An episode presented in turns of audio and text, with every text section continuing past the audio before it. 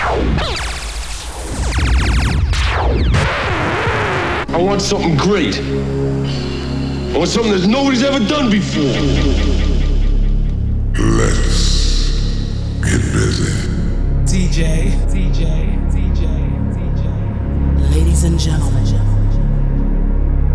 follow me deep inside the pleasure zone.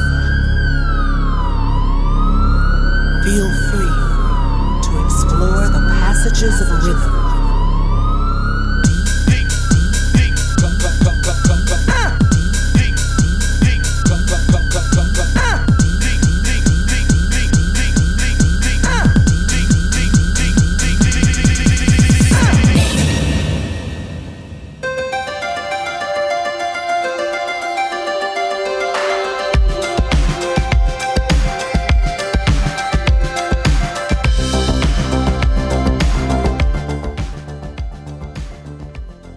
Så er det blevet onsdag, de tænderne.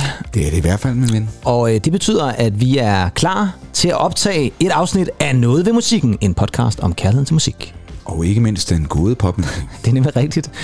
Og i dag, Andy, Ja. der er vi så Nu skal vi løfte sløret. Ja, nu skal vi løfte sløret. Vi sagde det jo faktisk allerede sidste uge, så ja. vi har måske allerede løftet sløret en lille smule. Nemlig, at vi i dag for første gang nogensinde i podcastens historie har en gæstevært med. Ikke ja. Bare en, vi interviewer, nej. ikke bare en eller anden Nej, nej, nej, nej. kendt musiker eller så videre. Ikke at skulle forklare vedkommende, men vi er faktisk dig med, Nick. Halløj, halløj. Halløj, halløj. Og øh, Velkommen til, Nick. hvem skal I Nick er, det vender vi tilbage til lige om et øjeblik. Og det øjeblik er kommet nu. det var et meget kort øjeblik. Og det er jo fordi egentlig, at i dag, der skal vi jo faktisk fortsætte vores øh, række af podcast, som handlede om remix. Ja. Vi har nemlig altid rigtig gerne også vil kaste os over den, kan man kalde det en afart remix, der hedder Megamix. Mm. Og øh, hvad det helt præcist er, det skal vi nok vende tilbage til. Men Nick, først og fremmest var det dog fantastisk, at du havde lyst til at tage hele vejen fra København ned til det forjættede Køge. Mange tak for, at jeg må komme. Ja. Og hyggeligt at se jer. Jamen lige måde. Og øh, jeg vil sige det sådan, at i dag har det jo faktisk øh, sneet ret så voldsomt. Jeg læste tidligere i dag folk, der kørte galt op i Nordsjælland og så videre. Så jeg var sådan lidt tænkt på, åh gud, du sætter nærmest livet på spil for at komme ned og være med jo. Det er jo helt utroligt. Men det gik fint. ja, det var godt. Hvordan er dit forhold til Megamix egentlig? Uh, altså jeg tænker jo i dag, bliver det jo virkelig en dag for mig, hvor, hvor jeg kan læne mig lidt tilbage måske. Ja, og, og det siger du, jeg, Under. Så meget ved jeg heller ikke om Megamix. Nej. Og det er jo også derfor, det er dejligt øh, at få dig med i dag, Nick. Nick Christensen, som jo oprindeligt er fra Slagelse. Det er korrekt, ja. Ja. Ja. Og I er fra Næstved, jo. Det er det. Så det er altså to mod, øh, mod en. Altså, man har jo snakket om, at Næstved og Slagelse har altid haft sådan et rivaliserende forhold. Men øh, Ja, men jeg kan også huske, det kom sådan ud af ingenting. Øhm, det var ikke noget, jeg sådan havde fra min barndom, men Nej. øh, lige pludselig var det der bare. Ja. Og, øh, og jeg, kan ikke, jeg kan heller ikke huske, hvordan det kom. Jeg tror bare, det var noget, man blev opflasket med. Ja, præcis. Og jeg Ja. tror faktisk, jeg har været inde på det tidligere i en, en episode. Ja, det er- ja, ja, ja. Men øhm, Ja. Men uh, Megamix, uh, Nick, vi, vi har jo egentlig uh, taget dig med, både fordi, at du et eller andet sted jo skrev til mig på et tidspunkt, jeg kender meget til Megamix og har mange ting at sige, så hvis jeg har brug for lidt ekspertise eller hjælp, så vil vi, jeg vil meget gerne være delagtig i det. Og jeg var sådan lidt, ja, det vil vi meget, meget gerne, fordi jeg tror, øh, vi jo begge to et eller andet sted, både Andy og jeg, har lyttet rigtig meget til Megamix. Både bevidst og ubevidst, fordi typisk var det jo sådan, så hvis man var på klub i ja, Næstved og Slagelse, og sikkert også andre steder i Danmark, så øh, har man sikkert lyttet til Megamix, uden man måske vidste. Altså, der kan godt være en DJ's, mens de skulle i barn eller et eller andet, så de har smidt et eller andet på, som var prælavet. Men det er jo også fordi, at, og du har jo faktisk taget en masse eksempler på det med i dag, som vi nok skal vende tilbage til, men, men, men du har simpelthen samlet rigtig mange CD'er med Megamix. Ja, og, øh, og hvordan startede det, det kan jeg faktisk ikke rigtig huske. Øh, men, men jeg blev bare fascineret af det, og Ja. det er ligesom så meget andet øh, med musik. Så var det en genre, og det er jo selvfølgelig øh, popdance, Ja. dance. Men det, det ekstra, det, det giver ved at blive megamixet, eller remixet, det synes jeg bare var, var det fedeste. Ja. Ligesom jeg også havde en forkærlighed for maxi-singler. Jeg Ja, havde haft præcis. maxi-singlerne, jeg havde albums i, Ej. i Åh, slut af fantastisk. 90'erne. Ja, ja, ja. Så øhm, det var bare en afart, og Ja. så var det nogle ting, der var stort set umulige at købe i almindelige butikker, og det Ja. ja. gjorde det så endnu mere spændende. lige. Altså alt ulovligt, der er jo spændende. I hvert fald i den øh, alder, øh, det var min slut teenageår. Ja, ja, ja. Men det, jeg tror, det startede med, at der var nogen, der havde det med i skole. Ja. En storbror til en, der havde noget mm. med, og så, øh, og så startede det med det. Ja, fedt. Sådan noget, ja, rockrosin og pølseender, hvad de hed dengang. Og dem vender vi i hvert fald også tilbage til, ja. kan jeg fortælle, for det var noget af det første rigtig danske, der er. Så her i 90'erne er du meget opslugt af af dansmusikken. Øh, det er ikke så meget rockmusik. Nej, altså det var jo øh, i skolen, der skulle man jo tage et valg. Altså enten så hørte man rock, eller så hørte man dance, mm. eller man gik i diesel eller Levi's. Mm-hmm. Og, øh, og jeg hoppede på, på dancevognen, og... Øh, nu har, nu har jeg tidligere været inde på det mix derne der. Der var jo sådan lidt, nogle af dem var meget poppet, nogle var meget rocket, og nogle af dem var lidt dancet der, men jeg kunne absolut bedst lide dem, hvor der var noget sound seduction på, og, Oh, ja. og sådan Oh, ja. ting, eller capella mixet, som der var på en Yes. af dem, og sådan nogle ting. Så. Ja, præcis. så jeg tror bare, det, det tiltalte mig mere. Øh, Jeg kan ikke sådan rigtig forklare, hvorfor, men Nej. det er bare lige den genre, jeg hoppede Ja. med på. Ja. Men vi skal måske også lige starte øh, det, det med at sige, fordi hvad er et godt megamix? Altså, hvad skal et godt megamix kunne gøre, Nick, hvis du sådan skal sætte et par ord på? Det kommer jo helt an på, om det er et øh, kunstner megamix, mm. eller det er et, øh, et blandet megamix. Ja. Men jeg vil sige, der skal være en vis form for aktualitet i det. At det kommer meget på genren mix. Der Ja. er jo tusind genrer, men, men aktualitet, øh, dengang der kom de ofte månedligt, eller hver anden måned. Ja. Og øh, det var tit der, man kunne høre dem, før de udkomme som singler, i hvert fald i Danmark. Ja, det er rigtigt. Fordi det var øh, tyske, øh, oftest DJ, der lavede det. Og dernede var de bare altid lidt foran. Ja. Så hvis man hørte noget på, lad os sige for eksempel Deep Dance, jamen så gik der måske lige en måned eller to, før du kunne købe det i øh, Spar Musik, eller, øh, eller Holm Radio, eller hvad Ja, det ja, lige dengang. præcis, ja, ja, ja. På en maxi-single til 80 kroner stykke. Ja. Og det var jo det, der gjorde det, at, det var, at, at hvis du fik sådan en fingrene i sådan en CD der, jamen, så havde du bare det hit, der først kom om 3-4 måneder måske. Og det var fedt. Ja. Men det er jo bare en genre mix. Ja, lige præcis. Der er også genre, der hedder year-mixes, der samler op for hele året. Der er Ja, hvor man ligesom som- får som- the best of et eller andet. Lige præcis, Ja, ja. som jeg var næst, altså det er næsten noget af det fedeste, synes jeg, Ja. øh, hvor man øh, på 80 minutter måske har 300 sange. Det er selvfølgelig ikke meget, du får af dem, men, men du får bare lige det der minde hele tiden. Om, Ja, lige præcis. Og det synes jeg også er fantastisk. Jo, jo, fordi det var jo så også med til at gøre, tænker jeg også, at pladeselskaberne har tænkt et eller andet sted, at hvis man så lige hører den der lille snas af et eller andet, man tænker, åh, det er fedt der, ikke? så må jeg ud og have fat i maxien, eller ja, Ja, ja. ja. Øh, dyrke resten af, af mixet, eller et eller andet, ikke? Men det er vel ikke delt op, eller hvad? Øh, når nu du siger for eksempel sådan et, et year mix der, altså hvis du så lige inde i 16 minutter og 48 sekunder, ej fuck, det var mega fedt. Så skal du spole tilbage, Så eller? skulle jeg spole tilbage, ja. ja. Altså typisk så var, så var de ofte delt op, hvis det var en hel album, så var de delt op i for eksempel fire mixes. Ja. Øh, så nej, det, det kræver at du sad og spole frem og tilbage. Øh, Ja. Og hvad jeg ikke sidder og spole frem og tilbage på, på dårlige CD-afspillere, Ja, ja, og, det. og, og, og, i biler, der ikke kunne spole, og, Ja, Ja, ja, ja. og computer og, hvad der, og, og sådan nogle ting. Så, så Man kunne nærmest komme til at ødelægge afspillerne, hvis Ja, man det var- spolede for meget, Ja. ikke? Så, øh, ja, så ville den nærmest gå i hak og sådan noget der. Er Jeg skrev noter, jeg havde noter at ligge i nogle Ej. så spol til 16 minutter og 17, så, øh, så er kommer det. lige den her part, hvor uh. de mixer på den her måde. Ja, det er fedt. Det kræver lidt mere, altså det, mm. det, det her det er jo en tid før øh, altså MP3 streaming, Ja, det er rigtigt. øh, Ja. Napster og, og hvad det ellers hedder. Øh, Ja. Der var kun øh, fysiske CD'er fra, Ja, det er fra rigtigt. Fona og hvad det ellers hedder. Og så var de her jo ulovlige til der med. Ja, det er jo så de blev så faktisk forhandlet i, under disken i mange steder. Altså Ja. under disken i frem radio simpelthen. I Ja, Slagelse, ja, der ja. ved jeg i hvert fald, at sådan noget som Holm Radio og Fona havde det. Så Ja. Frem Radio i Næstved måske havde det også. Ja, Jamen, det kunne jeg faktisk... Jamen, jeg tror da også ude i TP har de sikkert også stået med et par lækre øh, øh, bootlegs Og dernede. medarbejdere, der blev fyret live jo i frem radio, var det ikke? jo, det vil vi nærmest have vidne til, jo. Men det var så af andre årsager, tænker jeg. Men, men det er jo rigtigt, at det her, jo- du sagde det også tidligere, det der med sådan lidt det illegale, det lidt ulovlige, det, der, det, det gjorde det lidt mere spændende på en eller anden måde, ikke? For det var ikke bare noget, du kunne gå ned og købe. Nej, det her, det var noget, hvor du var nødt til ligesom at, at kende nogen, der kendte nogen, for at få fat i det så også, Præcis, ikke? præcis. Ja. Nu har jeg en kasse med her med, Ja. ja. med 50 øh, megamixes med en blandet af Studie 33 Deep Dance. Og øh, jeg tror ikke, jeg har haft den kasse fremme i, ja, det ved jeg ikke, 5-6 år. Nej. Men vi er meget glade for, at du har taget den med, Nick, fordi det er jo også et eller andet sted, det er jo det, vi snakker om, det er jo det der med, at det her, det er jo det fysiske. Ja. Og det er noget, som jo et eller andet sted er nærmest unikt, fordi du kan ikke finde det i dag på streaming. Du kan, ikke, du kan måske være heldig, hvis du, øh, og det er ikke, fordi vi opfordrer til øh, ulovligheder, men der er jo nogle gange de her, i gode gamle dage hed det Napster og så videre, ikke? der kan man jo stadigvæk finde de her file-sharing ting, hvor der er nogle gange, ved jeg, er nogen, der deler, og sikkert også, hvis man går ind på øh, sådan noget Reddit og så videre, kan man sikkert finde en fora, hvor at nogen deler noget, men, men du skal derned for at finde det, og så er det jo et eller andet sted jo nærmest stadigvæk ulovligt, fordi Ja. de har jo ikke lov til at dele det, tænker jeg. Det er jo det er fantastisk, du har sådan en Deep 49 her, og jeg kan se, der er et tysk postkort på og sådan noget, ikke? Ja. Jeg vil elske, at du læste op på tysk. Ja. Uh, ja, egentlig. Schöne Urlaubsgrüße aus El Grande Mexo Center. Og jeg synes stadigvæk, at du altid får den der uh, late night uh, RTL ja. erotiske Jo, jo. stemme ind over Den- der. den- ja, den det- skal med. Ja, den skal med, ja. var det i 90'erne. Så, så var det i 90'erne, og, vi, og det er jo det, vi hylder et eller andet sted ja. også, ja. ja. Hvor længe øh, blev du ved med at samle på dem der, Nick? Det gjorde jeg til starten af nullerne, hvor Ja. det begyndte at blive MP3 Ja. og, og så videre. Øhm, der døde det ud, og jeg havde ikke den samme interesse for Nej. det mere. Øhm, jeg købte stadig meget originalt, men det begyndte også bare at blive nemmere at finde på nettet, og, Ja, ja. og pengene var ikke... Øhm, altså, jeg havde, havde ikke de samme penge dengang, som Nej. jeg, som jeg har i dag, så Nej. jeg ville nok ønske, at jeg havde begyndt at, at samle mere, men... Ja. Øhm, når man kunne få det gratis, så hopper jeg lidt med på den bølge. Det kan jeg godt forstå. Øh, og jeg har det også alt sammen stadig på diverse harddisk. Ja. Men det er bare noget helt andet side med noget Det er det. fysisk. Der var noget i den periode, hvor man bare kunne mærke, at kreativiteten bare nåede nogle højder, som man aldrig rigtig havde set før. Og det var, øh, alle prøvede ligesom at overgå hinanden i at se, hvem kunne lave det fedeste. Ikke? Altså, det var jo nyt, og så Ja. ja. var det jo meget mere manuelt arbejde. Ja, altså, det er der var ikke de samme computerværktøjer. Nej, Så- bestemt nej, ikke. det er Så meget af det var lavet med, med, med, med simple sampler. Ja, præcis. Øh, fire kanaler og Ja. ja. hvad det ellers hed. Ja. Så det var også bare pionerer, vil Ja. jeg sige på en eller anden måde. Ja. Øhm, og, og det var en kæmpe community. Altså, Ja, ja, lige det, præcis. Det var større, end man egentlig troede. Ja.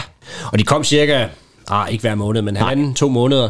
Så der, der er immer væk også nogen, der har brugt noget, noget Ja. tid på det her, energi Ja. på det her. Altså nu snakker vi kort om, hvor meget I bruger bare på, på podcast. Ja, her. Altså, ja. der, må, der må være nogen, der har haft nogle lange, lange nætter, hvor de har siddet. Det må og, der have været, ja. Og, Så øh, en stor øh, tak til alle de mennesker, som jo et eller andet sted har bragt glæder. Men, men Andy og Nick, nu skal vi jo så måske også kigge Ja. lidt på Megamixet sådan rent historisk set. Fordi hvor starter der alt det her fra? Og jeg har sådan prøvet at gå tilbage i analerne ligesom for at finde ud af, hvor er vi henne. Og vi er måske ikke overraskende i 70'erne. Og det jo- har jo rigtig meget at gøre med discoen og de her klubber, som dukker op alle mulige steder, hvor at diskmusikken bliver spillet rigtig meget. Og officielt set, så skulle det første Megamix være et nummer af en gruppe, der hedder The Ritchie Family. Siger det dig noget, Andy? The Richie. Ja, The Ritchie Family. Nej. Nej. Hvad med dig, Nick? Er du... Øh... Nej, Nej, det gør jeg desværre Det er også lidt... lidt- det er også lidt... Det er man ikke kan sige, med Richie Valens at gøre. det tror jeg ikke. Det, nej, vi er ikke ude i La Bamba eller et eller andet der, nej. Øh, Det her, det er et nummer, som hedder The Best Disco in Town. Og det, jeg tror, det er tænkt lidt som et nummer, hvor man ligesom skal hylde diskoteket, og det giver meget god mening. Det er fra 1976, og det var altså den her vokalgruppe fra Philadelphia, som blev dannet af en mand ved navn Jacques Morali. Og der kan det måske... Ej, nu du ser, du ser helt fjollet ud derovre. Det siger der heller ikke noget egentlig. Nej. Nej. Heller ikke. Nej, det var en mand, som faktisk øh, måske... Morali? Morali, ja, Okay. ikke Morales. Nej, det Øh, tænker jeg også lige på. Ja, ja, det var ikke ham, vi havde fat i, nej. Jacques Morali, han var øh, en mand, som faktisk måske var mest kendt for også at være ham, der stod bag The Village People. Oh. Ja, det var faktisk ham, der var inde og danne dem. Og det var tilbage i 1975, at øh, han så altså også valgte at danne den her gruppe, The Ritchie Family, som er altså sådan en vokalgruppe. De udgav et album, som blev et rimelig stort hit, og så kom andet album, og der skulle første single altså være det her nummer, The Best Disco in Town. Og det man så valgte at gøre med det her nummer, det var, at man sagde, okay, men vi skal have et nummer, som på en eller anden måde hylder diskoteket, og den bedste måde, vi kan hylde diskoteket ved, det er ved at spille nogle af de numre, som bliver spillet på diskoteket. Så det her, det går faktisk hen og bliver til at starte med et nummer, de selv har lavet, og så går den over egentlig og sampler nogle kendte sådan R&B disco-numre der fra øh, midt-70'erne. Og jeg er sikker på, at I også kender nogle af dem. Nu spiller vi et lille sample af det, og det her, det er altså som sagt det, som så bliver regnet for det første rigtige megamix. Det hedder ikke megamix, det er et nummer, som er lavet i sin egen ret, men det sampler altså rimelig kraftigt fra en masse andre numre, så vi ser, om I kan genkende nogle af numrene. The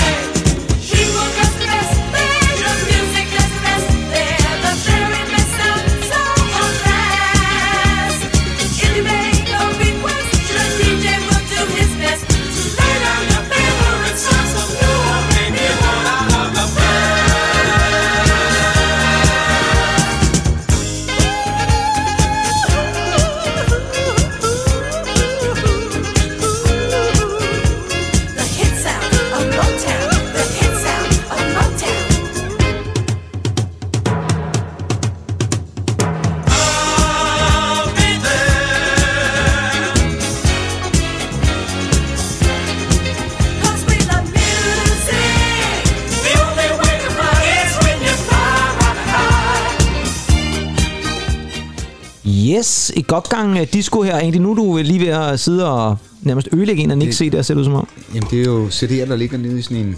Ja, den er meget interessant, Noget, der nærmest ligner en Nivea-dåse her. Ja, eller sådan en uh, tobaksdåse, måske ja, lidt. sådan en rød overlæg for ja, ja, præcis. Det sygehuset. Ja, det her, det var altså så The Ritchie Family, som de altså så hedder, mm. og var altså det her nummer, som øh, i virkeligheden bliver betragtet som et megamix, og det er jo altså fordi, de tager fat i nogle gamle disco-klassikere, som øh, på en eller anden måde var store der tilbage i midt-70'erne, og øh, det var jo så ikke deres egne numre, der jeg kan fortælle, at blandt andet så samler de også lidt længere ind i nummeret, det der uh, Love to Love You Baby, med, hvad hedder hun, Donna Summer Åh oh, ja som jo var Giorgio Moroder, der var ind over der. Så det er nogle af de der store disco-klassikere. Og det her nummer, det var altså et øh, ret stort hit. Det gik ind som nummer 17 i USA, og havde faktisk en top 10-placering også i England. Og øh, det, der er mest interessant, det er faktisk, at de er stadigvæk aktive i dag. The Ritchie Family. Nå, så er man over i USA på et eller andet tidspunkt, så kan det jo være, at man øh, støder ind i dem. Mm-hmm. Ja. Men, øh, men nu er det her sådan det første sådan rigtige nummer, hvor man vælger at sample fra nogle forskellige sådan forholdsvis kendte disco-numre. Er det så et megamix, vil du sige, eller er det bare nogen, der så tænker, nå ja, men så hylder vi lidt nogle andre numre? Det kommer jo an på længden af det. Nu kan jeg ikke huske, hvor langt det var det der. Det her, det var øh, faktisk, det, her, det var så også en extended version, men den var 7,5 minutter. Okay. Det passer med sådan en, der har været på en vinyl eller sådan noget. Ja, lige præcis, ja. ja, ja. Det er jo nok mere sådan en, altså det var meget normalt i, også i 90'erne, at der kom maxi hvor der var et lille mix øh, bagpå med kunstnerens nummer der. Ja. Så jeg tror næsten mere, det at passe ind der. Ja. Men dybest set, så er det vel en form for et, et megamix. Ja, ja, ja. Så det vil jeg mene. Mm. Nå, vi skal også videre, fordi øh, man kan sige, det starter jo altså som de her bootlegs, og det vil altså så også sige, at der jo ikke er rettigheder til noget som helst, fordi det er jo så det, der så sker, det er, at man får en god idé, og så nu sampler vi lige det her nummer, og så skide være med, hvem der egentlig ejer rettighederne. Og det bringer jo altså også øh, nogle af de her øh, tidlige numre i hvert fald ud i nogle problemer. Hvad tænker du i forhold til, til det, du har oplevet, Nick? Altså, nogle af dem her er jo også mixet, uden at kunstnerne nødvendigvis har sagt god for det. Tror du så, at kunstnerne har været sådan lidt, ja, men det giver os jo lidt øh, reklame for det her nummer, og det kan være, der er nogen, der så går ud og køber en CD. Ja, men altså, jeg tror ikke, at kunstneren har haft stor interesse i det. Det må jeg, det må jeg indrømme. Og jeg tror selvfølgelig, var meget af det drive, der var med, med de mix, jeg kender, mm. der var det nok pladeselskaberne, der var, Ja. nok var mere interesseret ja. i at få det stoppet. Ja. Øh, fordi alt skulle malkes. Øh, Ja, det er det. Øh, eller ikke malkes, men, men i hvert fald, man skulle have, man, man skulle have sit. Ja. Altså, det, det, det har været en stor business til sidst, og det vil pladeselskaberne selvfølgelig have stoppet, og så ja. selv have udgivet. Så øh, jeg tror ikke, det har altid har været noget, der har set godt på. Nej, og det er jo sjovt, du siger det, fordi det bringer os faktisk til vores næste, for nu skal vi op til starten af 80'erne, og helt præcis vores fødselsår egentlig, 1981. 1981. 1981, og vi skal lige sige, Nick, du er fra 79, fandt vi jo også lige ud af, så du lige har et par år øh, foran der. Men i den periode, der sker der jo altså så også noget, fordi at det her næste nummer, det blev faktisk et gigantisk hit, og det er altså på trods af, at det også er sådan et megamix. Det hedder så medley, og så kan man sige, hvad er forskellen mellem et medley og et megamix? Medley gør jo lidt det samme. Den tager jo også nogle forskellige snaser af sange og sætter sammen. Men øh, i det her tilfælde, der er det altså en hollandsk gruppe. Og øh, nu kan man sige, Deep Dance, vi snakker om, det er jo sådan Tyskland, men det er jo igen det der med, det er centreret omkring Europa. Jeg tror, der skete rigtig meget på det marked, øh, også i starten af 80'erne. Det er altså en gruppe, som hedder Stars on 45, eller det blev de i hvert fald kaldt. Og det var en gruppe bestående af sådan forskellige studiemusikere, ikke rigtig nogen sådan kendte øh, personer, men bare nogle dygtige musikere, man satte sammen, under ledelse af en mand ved navn Jaap Eckermont. Og det er sådan en rigtig godt hollandsk. eller Ja? Jaap. Jaap, Jaap Ja, meget. Ja, præcis. Ikke? Og efter sine så skulle det her nummer være øh, startet med af en hollandsk leder af en af de her selskaber, som ejer rettighederne til musikken. Altså en af managersne. Han var ude i en pladebutik, og så står han og kigger nogle plader igennem, og så lytter han til et eller andet, der bliver spillet inde i butikken. Og så tænker han, okay, det er jo det er da nogle sjove numre, det, er- det er noget Beatles, der bliver spillet der. Nå, men det, nå, det var et andet Beatles-nummer. Og lige pludselig, så kommer der altså et af de numre, som han ved, at han ejer rettighederne til og som han absolut ikke har givet tilladelse oh. til at blive brugt i et nummer. Ikke? Og så tænker han, ja, så tænker han, det, det har jeg da ikke så god for det her, men det er sgu meget fedt det her. Og så går han op og hører ham der ekspedient, hvad det er for noget, og det viser sig, at det er sådan et eller andet megamix bootleg halløj af forskellige tracks. Og selvfølgelig inkluderer det jo så Beatles tracks, og så er vi jo inde på Ja, er den hellige gral, som vi har snakket om før. Ikke? Ja, så er vi på farligt territorie. Men øh, det stopper altså ikke manden. Så han hiver altså fat i ham her, Jarp Eggermund, og hører om, at han ikke lige kan lave et eller andet, der minder om det. Og så bliver der altså udgivet det her nummer af dem, der hedder Stars on 45. Og der kommer så altså et helt album med de her Stars on 45, hvor der blandt andet er et Beatles medley. Men for ligesom at udgive en single ud af det her, så kommer der altså et Stars on 45 medley. Og nu får I lov til at høre noget af det, gutter. For det her, jeg har taget sådan en sample her, hvor der både er et lidt andet nummer, som I sikkert også kender, og så kom, går vi virkelig øh, Beatles amok. Og det er altså øh, Stars on 45 fra 1981.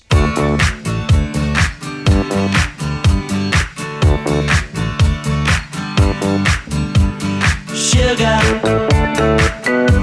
Oh, honey, honey. You are my candy girl. And you got me wanting you. One, two, three, four. This happened once before. I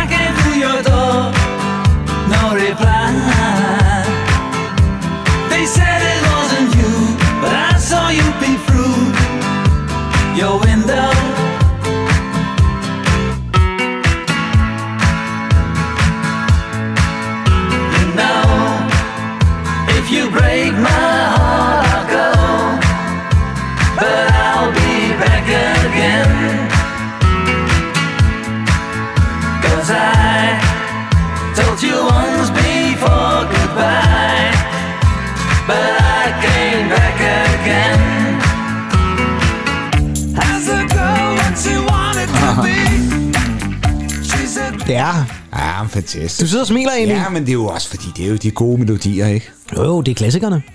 Jamen, jeg synes faktisk, det var, det var, det var ret sjovt at, at høre. Jeg synes, at, undskyld lige op, men der er sådan lidt Chris Cornell over ham af. You can drive my car. Der er sådan, øh, det er sådan lidt det, det grunge måske i virkeligheden, ja. Det er godt mixet. Ja, det er Ja, det det er det faktisk. faktisk. Ja. Og så høre sådan et nummer som No Reply Ja. fra, øh, jeg tror det er Beatles for Sale, tror jeg det var. Ja, det passer meget godt, ja. ja. Men det her, det var altså simpelthen Stars on 45. Og Andy, kan du huske, du har lyttet til det nummer før? Aldrig nogensinde. Nej. Altså, jeg lyttede til masser af det originale Beatles, men aldrig nogensinde. Men ikke lige den her version her. Nej, det med Jap Stam, eller hvad var han hed? Jap, Jap, nu skal vi uh, helt præcis. Jap Egermont her, lige vil sige. Jap Stam var en fodboldspiller. Ja. Men hvad hedder det? øh, Det her, det var faktisk et gigantisk hit. Det gik nummer to i England. Okay. Det gik nummer et i USA. Altså, amerikanerne elskede det her. Og den gik faktisk også nummer et i Danmark. Men man kan sige, at vi var jo i joddervognen på det tidspunkt, eller var dårligt født. Ja, Så, så, vi, så vi, vi, ligget, og, og siger- vrikket til, til det her nummer. det var det. Navlestrengen blev klippet lige. Ja, måske vil- kunne man forestille sig at gå tilbage en gang, så det første, du har ytret, det var sugar, honey, honey, da, da du kom ud der. Ja, ja. Nick, altså du, du er jo, hvis vi lige springer lidt frem også, fordi jeg skal lige, mm. nu, nu hører vi jo sådan rock. Ja, det vil man sige, Beatles pop rock. Ja, ja, jo, jo. Men Lad det bliver det dansificeret lidt. Altså, kunne det tænde dig på at høre noget mere rockmusik dengang i 90'erne, hvis man nu havde gjort noget? Ja, hvis det blev mixet. Ja. Der kom jo vildt mange øh, Eurodance covernummer af alt muligt øh, må jeg vil sige dårlig rock, men det var nærmest en dårlig Eurodance version af, hvor det var sådan en gammel øh, 80'er rocknummer, 70'er rocknummer, som blev i Eurodance. Ja, ja, ja. Mm. Øhm, og der var der flere af dem, der var gode nok, hvor jeg først, øh, det var, senere var nogen, der gjorde mig opmærksom på, at du godt klar, det er en cover af den og den. Mm. Så på den måde har jeg jo lyttet det mere. Men til jeg begynder at høre meget rock, nej, det, det tror jeg ikke. Men, men jeg har da hørt nogle megamix med rock før og sådan noget. Det, Ja. ja. det synes jeg er ret fedt. Altså. Silver Flame måske, kunne man have forestillet. Silverflame, det tror jeg faktisk godt, man kunne. Ja. Ja. Det tror jeg faktisk godt, Kunne ja. man lave sådan et Dizzy, Dizzy Megamix måske? Say my name. Jeg tror, jeg har et dem, faktisk.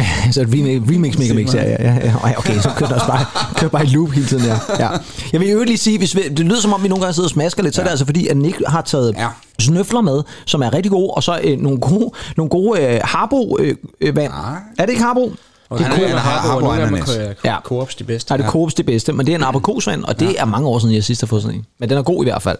Men uh, Stars on 45 starter altså en bølge af de her sådan lidt gamle medley mix, og det får altså både sådan nogle som The Beatles selv til at gå på Christine, ja. The Hollies, Beach Boys egentlig, Ja, ja. begynder også at lege lidt med de der megamix, og det er altså baseret på de her sådan slags coverversioner, som øh, jeg synes, at det her, det slipper de meget godt afsted med, jeg Det synes jeg faktisk egentlig. Yes. Spørgsmålet er, at man kan sige det samme om den næste. Fordi at der har vi at gøre med nogen, som så også har fået en god idé. Fordi jeg tror, der har været nogle rigtig kloge mennesker i pladebranchen, som dengang har tænkt, jamen hvis vi kan lave Beatles, og vi kan lave gamle 50'er 60'er numre, kan vi så ikke også tage klassisk musik? Mm-hmm. Og det er så spørgsmålet, om man skulle have fulgt den tanke, eller bare stoppet den ved tanken.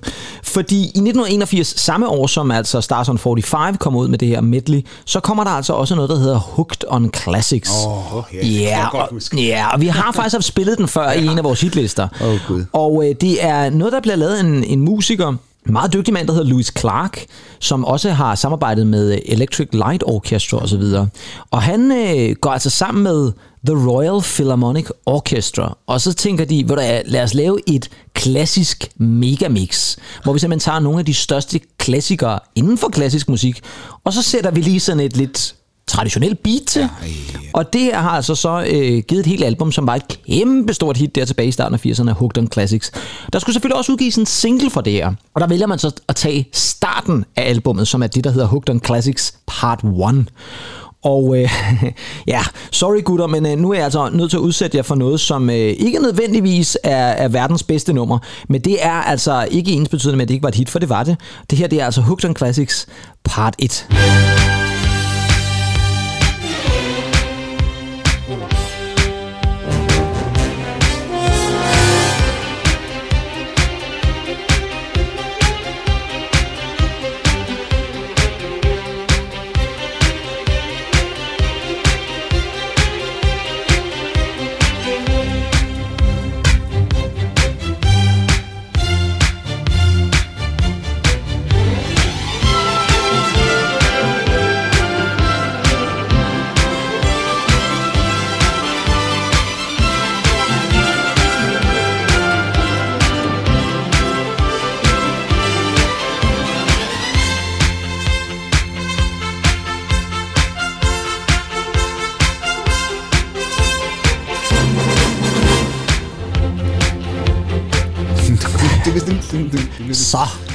lad dig reddet ud i solnedgangen der egentlig. Kunne vi have siddet derinde? Og bare spillet, Og- og spillet til, til, til- til- der. til beatet, ja. ja, det kan da godt være. Altså, øh, Ja. ja. Hvad tænker du egentlig? Er det her et nummer, som du, øh, hvis du skulle virkelig have gang i festen derhjemme, ville sætte på? Men, men det bliver nærmest sådan lidt øh, humoristisk. Ja, det gør det altså. Det, det, man, man, man kommer sgu til at grine. Ja, det gør man altså. ikke. Og det, det sjove er jo faktisk, det er at det her bliver altså et ret stort hit. Og også på klubberne. Altså, jeg er sikker på, at der sikkert har stået nogle af vores forældre og, og, og svunget øh, bagdelen til, til Hooked on Classics på en eller anden øh, slagelse eller næsted klub måske. I Var der en 81? klub? Ja, i 81, det kunne jeg da godt forestille mig. Ja, dine forældre har så stået i medborgerhuset måske ude, Nej, det de, ja. ude i Præstø eller Vordingborg Ja. eller et eller andet. Ja. Ikke? Ja. Men, men jeg tænker lidt, altså... øh, Nu kigger jeg igen over på dig, Nick. Altså, det her er jo også et form for megamix, i hvert fald hvis man skal sige, at man tager forskellige tracks og sætter sammen. Men holder det den dag i dag, tænker du? Altså jeg tænker mere, det, det er en gimmick. Altså det er Ja. noget, man kan spille til en, øh, et arrangement af en eller anden art. Jeg ved, altså, Ja. om, hvis brudeparret går meget op i klassisk musik, så, Ja. ja. så kunne det måske være meget sjovt at spille de der 3-4-5 minutter, som, som nummeret varede. Ja, og så kunne det måske få folk ud på gulvet. Men øh, ellers så tror jeg bare, det er sjovt ballade. Det Ja. øh, vil jeg næsten betegne det som. Så Ja. ja. lige frem at gå på hitlisten, det, det synes jeg måske lige er stramt. Ja, det er lige stramt den ellers, og det gjorde den altså, for den øh, gik faktisk nummer to i England. det var ret vildt, ikke? Og øh, nummer 10 i USA, det synes jeg altså et, et sted. Og så er det mest sindssygt, at den faktisk også Grammy-nomineret øh, for bedste instrumentale pop-performance. Ja, den tabte så til gengæld Grammy'en til teamet fra Hill Street Blues, mm, hvis I kan huske det er det. også godt. Ja, det er faktisk Det var rigtig godt det, der, at jeg spillede på, øh, til klaver, faktisk. Gjorde du det? Ja. Nå, Det var en af de første. ja. Og det vil du stadigvæk kunne spille i dag, tænker du? Bow, bow, down. Bow, down, down, da, da, da, da. Ja, men fedt. Ej. Ja, det glemmer den over, ja. Det var måske også en lidt mere fortjent vinder, vil jeg så sige. Men 80'erne er jo først lige kommet i gang, og på det her tidspunkt, der er øh, megamixet så nærmest også blevet forhat, fordi at hvis det er sådan noget her, altså Stars on 45, jo jo, det er okay, ikke, men altså, det er sgu også lidt nemt. Og det vil sige, det bliver altså ikke særlig velanset at lave de her megamix, og det gør også, at mange måske bliver skræmt lidt væk og tænker, okay, det er måske ikke så sådan her, jeg skal have min musikkarriere. Og det gør 80'erne Udover at vi jo selvfølgelig har en undergrundsscene, hvor der bliver lavet nogle CD'er, vi udgiver nogle bånd, vi udgiver nogle udgivelser til DJ, som de kan, så kan spille på klubberne. Er det noget, som du tænker også var med til også at have givet det liv, som Megamixen får i 90'erne, at der var nogle DJ's, der dengang i 80'erne tænkte, hvordan vi kan lave nogle remix selv, og så give dem til radiostationer eller DJ's, og så kan de spille dem på klubberne? Jamen, jeg tror helt sikkert, det startede på den måde, Ja. at nogle DJ's har tænkt, altså det, det her, vi står og mixer sammen Ja. i aften, det, det lyder sgu egentlig meget godt, øhm, og det kan vi måske forbedre ved at sidde derhjemme og lige nørkle lidt, og Ja, lige lidt, og, og gentage nogle ting.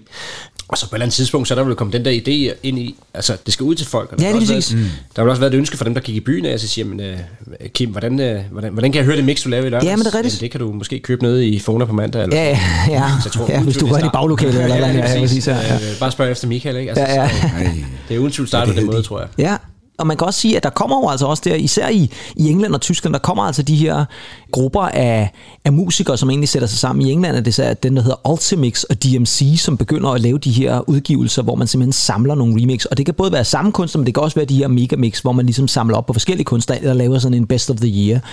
Men det forbliver undergrund, for det er jo stadigvæk det der med rettighederne. Det er stadigvæk det der med, at pladselskaberne jo tænker, ah, det kan vi altså ikke give tilladelse til, og så bliver de måske solgt under disken et eller andet sted. I slutningen af 80'erne, der er der så nogen, der så vælger at tage springet fuldt ud, for de tænker, jo, men hvis nu vi så går tilbage til 50'erne og 60'erne, der, åh, der så vil folk vel ikke så triste over det der med rettighederne.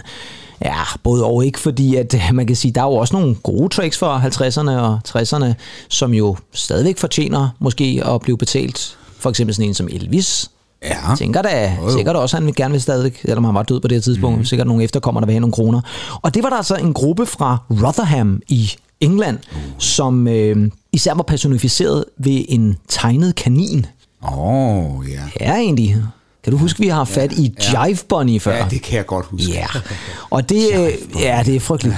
Fordi at uh, Jive Bunny and the Master Mixes, som var deres fulde navn, de kom der i slutningen af 89, så det var altså den her lidt mærkelige gruppe, som øh, egentlig var en far og søn, tror jeg faktisk, som sad og finjusterede nogle forskellige megamix, hvor man tog sange fra 50'erne og 60'erne, og så satte man dem sammen, og så øh, kom der nogle hits ud af det, og øh, det gjorde der virkelig. Og så skulle de så bruge en eller anden måde at promovere det på, fordi far og søn måske ikke rigtig selv gad at stå på scenen, så fik de altså en eller anden tegnet kanin over, som var den her Bonnie, Jive Bonnie, som så står og, og vrikker lidt til, i musikvideoerne. Og så er, det faktisk sådan, så når de så skulle ud og optræde, blandt andet i sådan noget Top of the Pops, der var der altså så en person i et kaninkostyme, som så stod og dansede på scenen, ikke? for at gøre det endnu mere åndssvagt.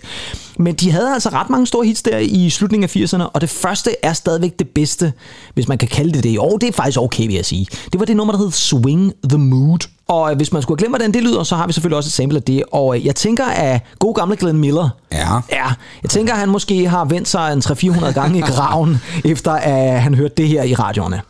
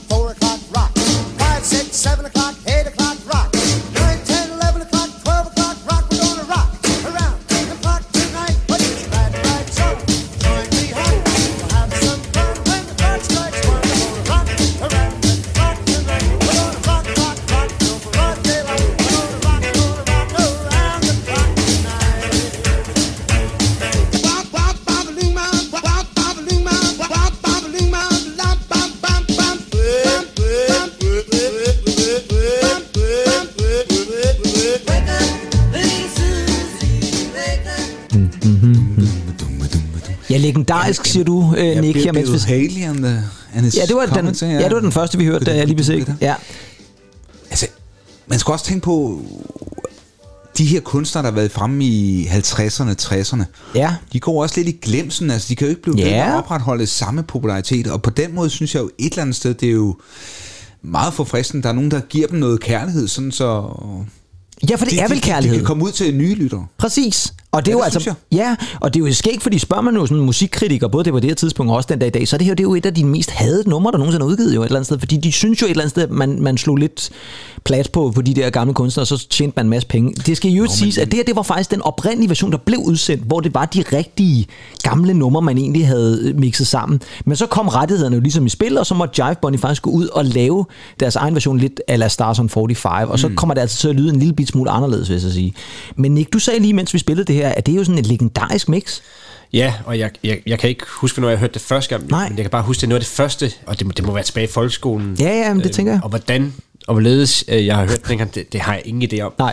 Det er nok sådan noget med en storbror til en, altså en, der har været lidt ældre, og måske Ja. ja. gået i byen, der, og så har man hørt det. Men jeg kan tydeligt huske det fra dengang. Altså det der. Og jeg var fascineret af den kanin der. Ja, lige præcis. Øh, coveret kan jeg huske. Ja. Øh, Det har måske været vær- øh, medvirkende til at starte et slagsmål på nattog i Slagelse. Ja, det ved jeg aldrig. Ja, hvem, hvem, hvem, hvem, er, hvem er kaninen der? Ikke? Altså, hvem er inde i kaninen? Ja. Jamen, jamen, jeg vil også sige det sådan, jeg kan også tydeligt huske det, og jeg kan også især huske musikvideoen, fordi det var sådan en, en sort-hvid musikvideo med klip fra sådan, og nogle lidt underlige klip også, kan jeg huske, fordi der er noget af det med nogle fly, der prøver at lande på en hangar, og så ud over reglingen, og folk, der løber i panik, og sikkert folk, der er døde og alt muligt, så står der en eller anden kanin og danser, sejlet kanin ind over, ikke? Altså, vi kan jo også virke lidt fjollet, men, men jeg kan nemlig tydeligt huske det. Ja. Og, øhm, og det var jo altså et stort hit. Den øh, gik nummer et i England, den her, og det gjorde de to efterfølgende singler faktisk også, som øh, unægteligt minder meget om den her. Altså det er også øh, nummer fra 50'erne og 60'erne, man sætter sammen. Og øh, det ender faktisk med at blive den anden bedst sælgende single i England i 1989. det er imponerende. Ja, det er ret imponerende. Og selv i USA klarer den så ret fint det første nummer her, Swing the Mood, som går ind som nummer 12. Og hvem, hvem går pengene så til? Altså, Jamen det er jo et godt spørgsmål, ja. fordi er i det virkeligheden... gået til gutterne i Rottingham, eller hvor det Ja, var? i Rotherham, i Rotherham, jeg lige vil sige, ja. Ja, det, det, ja der de har da nok fået et par kroner et eller andet sted, og kaninen har måske også fået til nogle gulerødder eller eller andet. Men, men jeg tænker, at, at der må have været unægteligt nogle penge, der er gået tilbage til, ja. Ja. til nogle af de gamle kunstnere også, ikke? Altså, øh, men, men det er jo en sjov en, fordi det er jo så også igen et megamix, eller hvad? Jo, minimix kan du måske Ja, kalde et det. remix, ja, ja, ja. Minimix, remix. Ja. Ja. Altså, det, er også, det er også svært at definere, hvad der er et øh, megamix, og hvad der bare er et, Ja. skal vi sige, minimix, minimix måske. Ja, Altså, det er megamix øh, har, har en vis længde, vil Ja, jeg sige. ja. Øh, nu, nu de her husker jeg som 5, 5 6, 7 Det er sådan noget lineært, ja, ja. Om det kaldes megamix, det ved jeg ikke. Nej. Det er i hvert fald den genre. Ja. Øh, og hvor er pengene gået til? Øh, der er nok også gået noget til, til noget sagsanlæg og noget, ikke? Ja, det er der nok, ja. Så øh, ja. Ja. Der begynder også at ske i, i 80'erne, der begynder øh, nogle af de her pladselskaber så også at få lidt en fidus for at sige, okay, men Megamix er jo også en måde at promovere Ja. Absolut. Og øh, en af de rigtig, rigtig store 80'er kunstnere, som faktisk øh, tager den strategi og løber med den 100%, DJ Ranger Rain. Ja. Fordi i øh, 89, der skal de til at udgive deres første opsamlingsalbum, som er et album, der hedder Decade. Og det samler altså alle de store Duran Duran hits. Og normalvis er det sådan, så laver man jo gerne et par nye numre, eller man finder en rigtig, rigtig god single, som man ligesom kan promovere det. De vælger at gøre noget lidt andet. De vælger at lave et sådan lidt instrumental track, og så i det instrumentale track, der får de så samlet nogle af deres allerstørste hits ind i det nummer, sådan så det faktisk bliver sådan et slags megamix bare med Duran Duran nummer, men ud over et nyt instrumentalt track. Mm. Og øh, den er fuldstændig øh, normalt øh, defineret som en single for Duran Duran. Den hedder Burning the Ground og kommer der i 89. Og øh, hvis man kender lidt til Duran Duran, så vil man sikkert også kunne spotte nogle af de numre, som de har mixet ind i her. Vi får lige lidt af den her.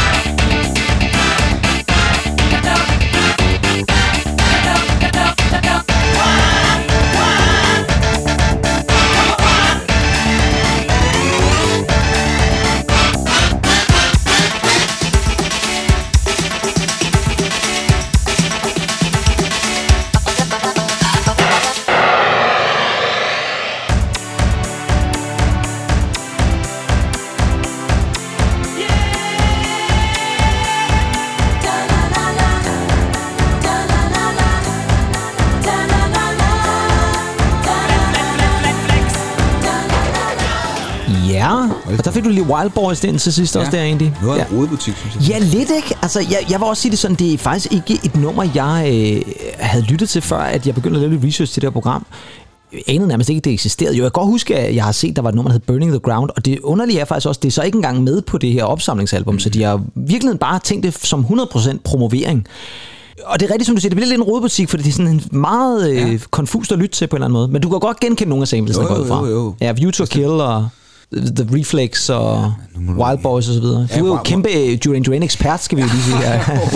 Jeg vil også sige, ligesom Nick, at dem opdagede jeg først i 93 med det her Ordinary World. ja, nå ja. Sådan noget ja. rigtigt. Ja, Ja, det kan jeg også huske dem fra. Ja. Men, øh, men det her, altså, øh, Megamix, ikke Megamix, jeg vil jo sige, det her det er nok mere over i sådan noget remix, og så bruger man samples. Altså Depeche Mode har jo også gjort det, hvor de har haft lavet remix af deres sange, og så sampler de for nogle mm. gamle Ja. Depeche Mode numre. Vi har også spillet nogle af dem i, i vores Præcis. program, blandt andet i vores remix special fra nullerne, tror jeg det var, der havde vi fat i. Dum, dum, dum, ja, lige præcis. Men øh, Nick, hvad tænker du, altså, at, at, er det her bare for meget, eller? Og jeg så tænkt på, at det, er nok, det, det har nok været Juicy brugt til promovering af, af det der opsamlingsalbum. Ja, jo, og det er vidderligt den snært af det hele, fordi det, er man når dårligt nok at, at høre lidt af det, det ene, før vi også er over i det andet. Ja. Øh, Men det kan også være fedt, hvis det laver ordentligt. Ja, det kan det nemlig. Ja. Det kan det nemlig. Det er det var meget rodet, det her. Ja. Ja. Og det øh, klarer sig heller ikke så godt på singlelisten. Den gik ind som nummer 31, og det tænker jeg ikke har været en særlig stor succes for Duran Duran. De var vant til at få større hits, kan man sige. Helt vildt. Ja. En anden person, som også gør lidt det samme, det er Bobby Brown. Ja.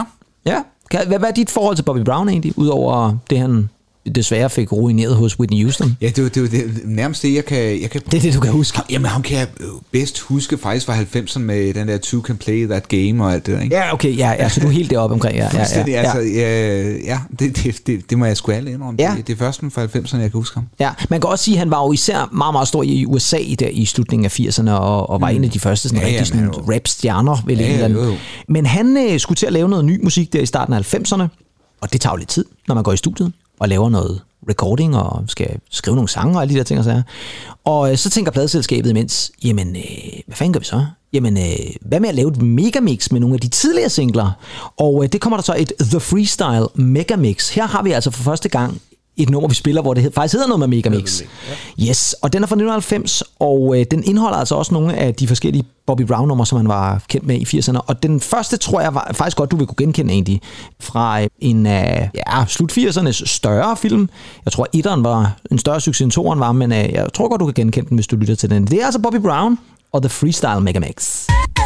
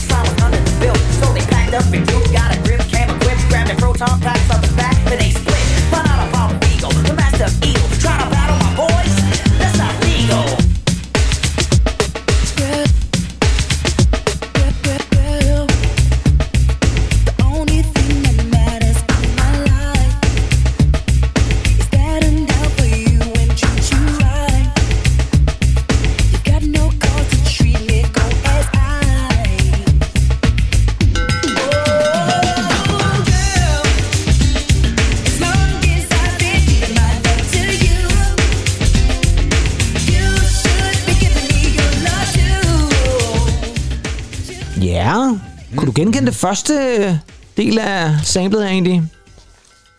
Altså, fra hvilken film det var fra? Ja, ja, måske både hvad det var for en film, det var fra. Det bliver faktisk name-droppet.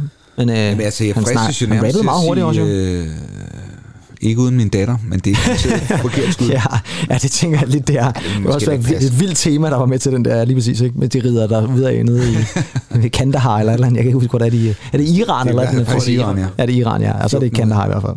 Det, øh, det nummer, der hedder On Our Own, som er taget fra Ghostbusters 2.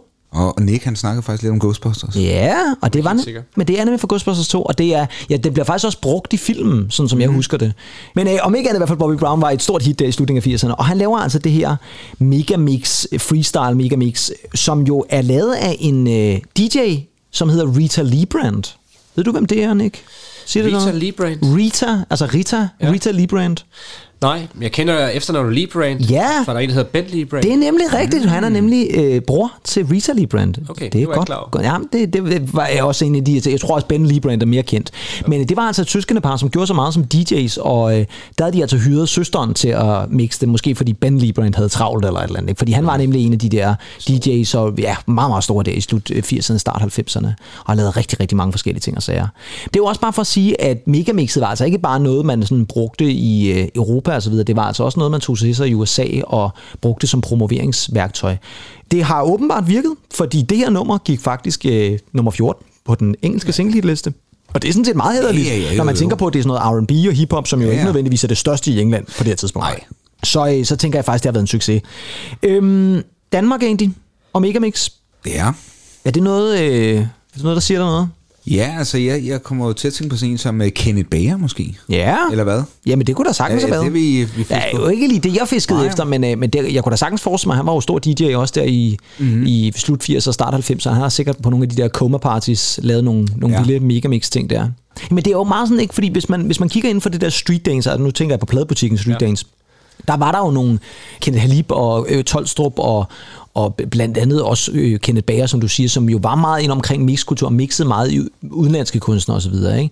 Men om de ligefrem har været meget ind over megamixene, det ved jeg faktisk heller ikke. Og grunden til, at jeg spørger, det er simpelthen fordi, at jeg har været inde og researche det lidt, og jeg kunne simpelthen ikke finde særlig meget. Så jeg tænkte, at det er nok ikke nødvendigvis der, der har været en, en kæmpe kultur omkring det. Nej, jeg tror også, det var meget, at- de ikke ville stå ved det. Altså, Jamen, det kan var, godt være. Det var meget en hemmelighed. Ja. Men jeg husker også en som, øh, hvad hedder Chief One der, har vist også været og pille en, en del i... øh, Det kunne man godt forestille sig, ja. ja. Og det er jo sjovt, du siger det, fordi det leder os faktisk lige præcis frem til det, jeg gerne vil snakke om. Fordi i Danmark, der kommer der nemlig også noget, som er inspireret enormt meget af Jive Bunny and the, Master Mixes, så kan man sige, hvad, om hvad man vil om det. Men øh, de er altså inspireret af det, og det er også nogen, som faktisk ikke har... Øh, vil stå ved, at de lavede det. Det er så nu officielt, hvem det er, der står bag det, det skal vi nok vende tilbage til. Men i 1990, der kommer der en plade og et kassettebånd, og den kom sikkert også på CD, men jeg havde den på kassettebånd, der hedder Rockrosinen og Pølseenderne. Ja. Ja. Værsgo. Neps. Ja, værsgo. Og øh, albumet kommer faktisk til at hedde, øh, med det hele hed det. Mm. Ja, sådan, så er det sådan Rockrosinen og Pølsen med det hele. Ikke? Det er Ja, ligesom det, man siger i pølsevognen. Ikke? Og øh, kan du huske det egentlig? For- Overhovedet ikke. Nej, det kan du ikke. Nej. Og det er jo sjovt, ikke? Fordi at, at jeg havde altså det her på kassettebånd, og jeg Jamen, jeg voldlyttede det. Det var muligvis i 1990 det mest lyttede kassettebånd, jeg havde. ja, ja. Og jeg, jeg, er det rigtigt, Ja, Nick? det er præcis, ja. Nej, det er sjovt, du siger det ikke, fordi der var et eller andet ved det her, på trods af, at det jo var dansk, og, og nogle af numrene jo vidderligt det stammer helt tilbage fra sådan noget 40'erne, ja, nærmest 40'erne, 50'erne, 60'erne, altså virkelig, virkelig gamle danske evergreens, ja. som bliver disket op, og der var også nogle lidt mere nutidige kunstnere. Hvad tror du, der var, der ramte dig ved det her? Altså, Jamen, jeg tror bare, det var det. Det var anderledes. Altså, det var, det var nyt. Det var ikke det, var ikke det vi hørte i radioen. Nej. Altså, det, var, det var det. Altså, det skilte Ja. sig ud. Og, øh, og så var de sjove også på en måde. Ja, det var det. Det var sådan lidt en, det var sådan ligesom en lille film, du satte på, ikke? Ja, det var det lidt, ja. Bare med musik, selvfølgelig. Bare med musik, ja. ja. Og til dem af jer, som ligesom Andy Tennant ikke kan huske, hvem det er, så skal vi selvfølgelig også lytte til noget af det. For nu kommer der simpelthen noget af rockrosinen og pølseenderne, Andy. Og jeg ved, du gen... Jeg ved, Ja, hvad... men jeg Jamen, du, ved, du ved, hvad det er. Det er 100%. Fordi det her, det er en meget, meget kendt kunstner, som så er blevet taget under kærlig megamix-behandling. Det er nemlig selveste John Mogensen. Åh, ja. ja, okay. Så tror jeg godt, jeg ved, hvor vi er. Ja, det tror jeg faktisk godt, du ved. For nu skal vi nemlig lytte til 1990's ret store hit for rockrosinen og pølseenderne. Og det er nemlig det, der hedder Mogensen Mix. Der er fut i fej i møden, og Sofie smider tøjet, springer op og åbner ballet med en go-go. Der er gang i klarinetten, og hun brækker med rumpetten. Folk er vilde, når Sofie danser go-go. For hun giver den hele armen, der er bølgegang i barmen. Snart er hele huset på den anden ende. Hun forstår at sælge varen, når det svinger i gitaren Og musikken slår sig løs og kommer godt afsted Der er liv og glade dag, der er ingen grund til klagen Og Sofie danser go-go, er hele salen med, med, med.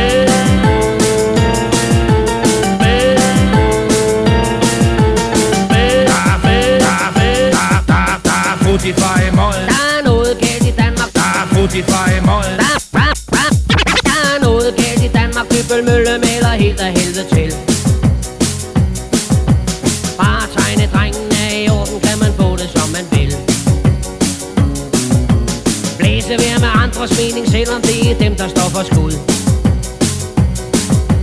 Der er noget skævt i toppen, noget der trænger til at skiftes ud. Børge og lille Lasse, Karl Hermann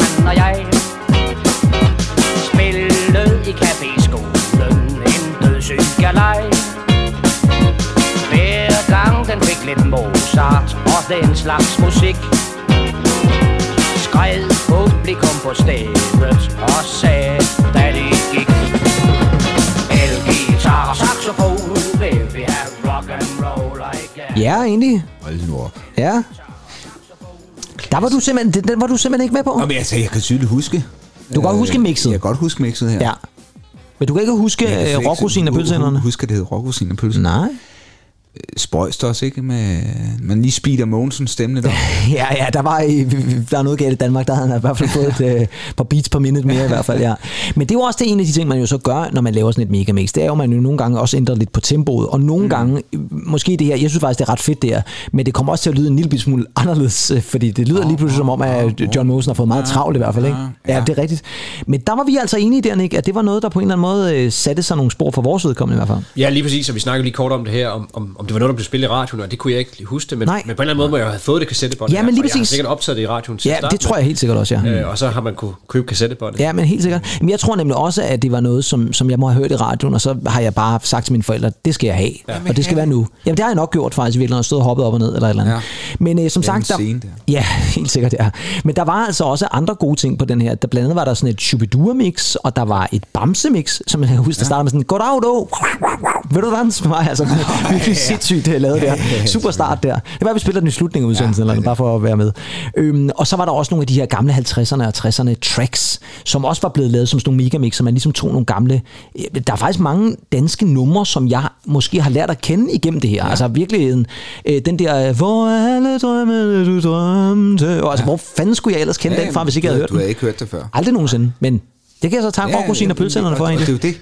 Altså, man kan sige, den ser du faktisk fut i fejmåret. Ja, det gør den helt altså, den, tager, den tager jo de gamle tracks lige. Det gør den nemlig, ja. og, øhm, Men spørgsmålet er så egentlig, hvem kan jeg så takke for det? Fordi det er jo lidt svært at gå ned og, i den lokale Steff Holberg pølsevogn og så sige, kan jeg få en med det hele, og så takke øh, pølsmanden. Hvem, hvem, altså, Hvem var rockrosinen og pølsenderne? Det er faktisk... Dem, der bliver det til er, faktisk nogle, det er faktisk nogle store gutter. Nej, okay, men okay, ja, så de fortsætter i, øh, i fastfood hjemme der, eller, eller, eller, ja, ja, ja. Nej, det er faktisk nogle ret store gutter. Øhm, Ikke sådan korporligt, tænker jeg, men nej. Altså inden, inden for... Øh, inden for dansk musik, Ja. og mix og produktion især også. Sangskrivning. Jamen altså, kan det være Chief One? Ja, det, kunne, det var et godt bud i hvert fald, som, som vi snakker om. Han havde også en finger med i spillet på rigtig meget af det her. Det er faktisk Soul Shock og Cutfather. ja. Ja, det er det. Ja, ja, ja, ja. Det er simpelthen Carsten Schack og Mick Hansen, som har været ind over det her. Og det var faktisk noget, som man så først fandt ud af mange år senere, fordi det var sådan noget, lidt ligesom ham der, der var inde i Trussetyven, hvis du kan huske det, Nikke. Det kan tydeligt. Ja, ja, præcis. Bare Ikke? så god. Ja, lige præcis. Som også var sådan noget, der blev holdt hemmeligt øh, meget, meget længe, hvem, hvem det var. Ikke? Så det her øh, album, det var faktisk en ret stor succes, og øh, Mogensen mixede, som vi hørte her, det var faktisk en af singlerne, hvis man kan kalde det, ja. Ja. blev, som jeg husker det, altså spillet i radioen. Og så skal vi snart have fat i nogle samples, som du har taget med, Nick. Men øh, inden vi skal det, så skal vi måske lige have fat i det sidste af, sådan, af dem, jeg sådan har fundet frem til, som man tænker, den kan man ikke lave en Megamix special om, uden ikke at spille. Fordi i 1990, altså samme år som Rockosinen giver den gas, så kommer der altså også et andet Megamix, som måske er, vil jeg sige, et af de mest kendte. Også fordi det hedder Megamix. Ikke bare Megamix, men The Grease Megamix. Åh oh, ja. Ja. Og så er spørgsmålet lidt, hvorfor bliver der overhovedet lavet et The Grease Megamix? Kan du øh, komme et godt bud på det egentlig? Tror du bare, at John Travolta har manglet penge eller noget? Nej, men det, er det noget med opsætning af noget musical? Nej, men du er inde på noget af det rigtige. Det er ikke musicals. Nej. Det er, du skal tænke på, at vi er 90, så det er, det er simpelthen fordi, at Grease for første gang bliver udsendt på VHS. Åh oh, ja, selvfølgelig. Yes. selvfølgelig. Det er simpelthen igen et lille promotion-værktøj. Den skal udsendes på VHS, og, og så, så skal vælger... man have 90'ernes Ja, beats med. det skal man nemlig. Så skal man simpelthen have, have promoveret det, og så får man øh, to, igen, meget store mennesker. Den ene hedder Phil Harding, og den anden hedder Ian Kernow, og de var meget, meget, meget store mixer og producenter mm. og engineers der tilbage i 80'erne og 90'erne har lavet masser af gode ting, blandt andet med Depeche Mode og Diana Ross. En af dine gode venner, Jason Donovan egentlig. Mm. Ja, ja, ja. Kylie selvfølgelig. Ja. En anden en af dine gode venner, Peter Andre. Ja, selvfølgelig. Som var, ven, ja, det vil jeg nok sige, ja. Roxette også, bare for Ja, at blive ja. i dine boldgader, og Take That, og jeg ved ikke hvad. Og har også været meget tæt knyttet til Stockgate and Waterman, så de Mhm. har lavet rigtig, rigtig mange ting og sager. Dem ringer man lige til og siger, gutter, kan I ikke lige lave et eller andet megamix, så vi kan få promoveret Grease en gang til? Og så laver de The Grease Megamix, som jo i virkeligheden faktisk er et megamix, der består af kun tre sange, fordi de tager faktisk kun tre tracks fra Grease. Til gengæld er det så tre af de måske mest kendte, og jeg har faktisk prøvet at, øh, at lave sådan et lille sample her, hvor I faktisk får noget af alle tre sange, sådan, så vi ligesom får det inden for en, en, en forholdsvis kort tidshorisont her. Men her kommer der altså en lille bid af The Grease Megamix. That's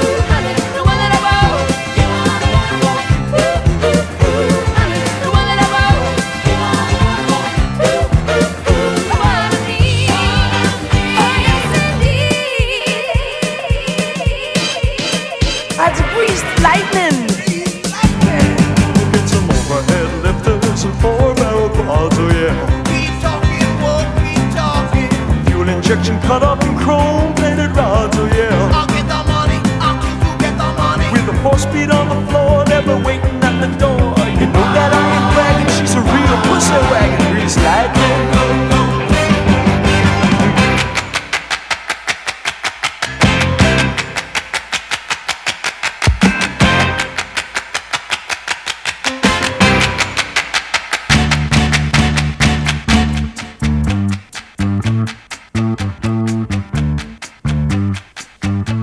Og så... Var det øh, Nick Christensen til en garagefest i Vemmelev der? Nej, det var det på ingen måde. Det var det på ingen måde. Det var det på ingen måde. Men det, er- det, er, det er okay nu jo. Mm. Men ja, det er ligesom meget det andet, vi har hørt her. Det er sådan noget, man lige sætter på til, til, til, til brudfesten der. Ja. Og så, så underholder den lige et øjeblik, og så fordi de lige øh, lov til at gå på toilettet. Ja, Det ja er nok præcis. sådan, det fungerer bedst. Jo, og så kan man sige, vi snakkede om det, da Olivia Newton-John desværre gik bort her for ikke så lang tid siden, at det virker lidt som om, at det her er næsten mere kendt. Altså den her version, det virker som om, det er den, folk sætter på. Ja. Altså mere end de sætter Grease Lightning eller You're the One That I Want på mm. som enkeltnummer. Så er det ligesom Grease Megamixet, man sætter på, ikke? Jeg tror også, den eksisterer både en, hvad kan man sige, almindelig version, og så Ja. ja. extended også. Ja, det tror jeg nemlig også. Øh, hvor det er de længere versioner. Ja, lige præcis, hvor man nærmest får hele versionen ja. et eller andet sted, ikke? og så bliver de bare glider og glider over hinanden på en eller anden måde. Ikke? Ja. Men det her, det var jo altså som sagt et ret, ret stort hit der i 1990. Den går nummer tre i England, den går nummer to i Danmark, og den bliver en af årets store, store hits. Og får jo ligesom genoplevet Grease igen. Kan du huske Grease fra før det her egentlig? Nej, det kan jeg sgu nok ikke. Nej. Ikke rigtigt, nej. Nej, så det er de også måske dit ja. første møde med ja, Grease. Det, det tror jeg faktisk, det er.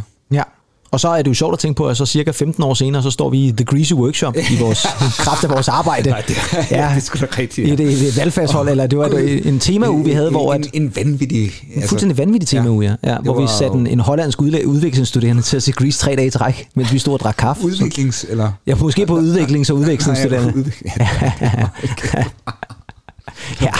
ja det, var, det var frygteligt. Nej, det var Ja. Groundhog Day om igen. Ja, det var det faktisk. Hvordan kunne vi overhovedet nænde det et eller andet sted? Ja, jeg forstår det helt. Men det betyder jo så også, at nu er vi nået op til starten af 90'erne. Og tager jeg fejlen ikke, hvis jeg siger, at nu er vi så nået til Megamixets guldalder? Ja, det starter helt sikkert i 90'erne. Ja. Technotronic og hvad det ellers hedder. Ja, lige præcis. I den periode der. Der, der begynder det at blive sjovt. Ja. Eller, I den genre, jeg synes er god i hvert fald. Ja, lige præcis. Det er der ingen tvivl om. Ja, og hvad altså, hvordan tænker du, altså, er det... Fordi vi snakkede jo, det har vi snakket om tidligere i programmet, det der med, at det jo i virkeligheden stadigvæk er noget med rettigheder, det er stadigvæk noget med det der med, at det er sådan lidt ulovligt, man har ikke sådan helt sådan lov til at gøre de der ting, og alligevel så virker det lidt som om, at man bliver mere og mere bevidst om, at der er nogle megamix, og nu snakker vi om det der med, mm. at der jo faktisk også kommer udgivelser. Jeg kan da huske, der blev udsendt sådan nogle, har været sådan noget 95, 96, sådan nogle compilations, som hed måske sådan et eller andet Hit 1996 Dance, eller sådan noget, hvor det så var nærmest 60 numre eller et eller andet, der bare var kørt i en køre, men som var et langt megamix med noget af det bedste fra det år, ja. og som blev udsendt på en eller anden måde. Så der må også have været nogle pladeselskaber, som har sagt, at det er en fed måde at, at få noget promovering på. Der var sådan noget Turn Out The Bass, tror Ja, jeg. lige det præcis. og Også sådan noget, ja. Nogle opsamlinger, Ja. øh, hvor det var mix. Ja, der, Ja. der, var jo selvfølgelig også lovlige mixes. Ja. Men de fede var jo klart de ulovlige bootleg mixes. Ja, præcis. Og, og, og, og hvad tænker du sådan ikke, hvis man nu skal, fordi jeg tænker, at vi skal have et par samples fra noget af det, som du sådan, synes var sådan rigtig, rigtig fedt. Ja. Hvad, hvad, skal vi, hvad skal man så tage fat i? Fordi jeg var sådan inde og læse lidt om det, og der kommer jo altså også nogle officielle megamix fra nogle af de der kunstnere, som vi snakker om, sådan noget som Ace of Base og Corona og Capella og alle de der Hathaway og så videre, ikke? Men øh, Jeg synes igen, i den periode, der alle de maxier, der kom, der kom næsten altid en, øh, en anden eller tredje single med Ja. ja. et hit, der ikke var lige så stort som det første hit, de slog igennem med. Ja. Og den der maxi, der var næsten altid sådan en mega mix med nogle numre fra albumet, der var Ja. mixet sammen. Og det var super fedt også. Ja. Øhm, øh, så, så jo, det var der helt Ja. sikkert. Ja. Hvis vi skal lytte til... Jeg tænker, vi skal i hvert fald have et par samples, fordi, øh, Ja. fordi så får vi ligesom en idé også om, hvordan det, på en eller anden måde et megamix... Og det er jo klart, vi kan jo ikke spille det hele, fordi så bliver det lige pludselig et meget, meget langt program. Ja. Men øh, hvis vi nu skal finde øh, i hvert fald to stykker, hvor du tænker, det kunne være fedt lige at, at få lidt af det. Jamen, jeg har faktisk øh, øh, taget noget med fra, fra Deep Dance Ja. øh, 23, Yes. som er 293, så vidt jeg husker. Ja. Og øh, at den, den kan vi lige prøve at sætte på, og så kan Ja. vi snakke om den bagefter. Cool. Med, med numrene. Ja, lad os lige gøre det. Lad os lige gøre det. Så kommer der altså et sample her, og så tager vi lige en, øh, en lille snak om, hvad det så er, som Deep Dance, ja lige præcis, øh, kan præsentere det i 92 Okay,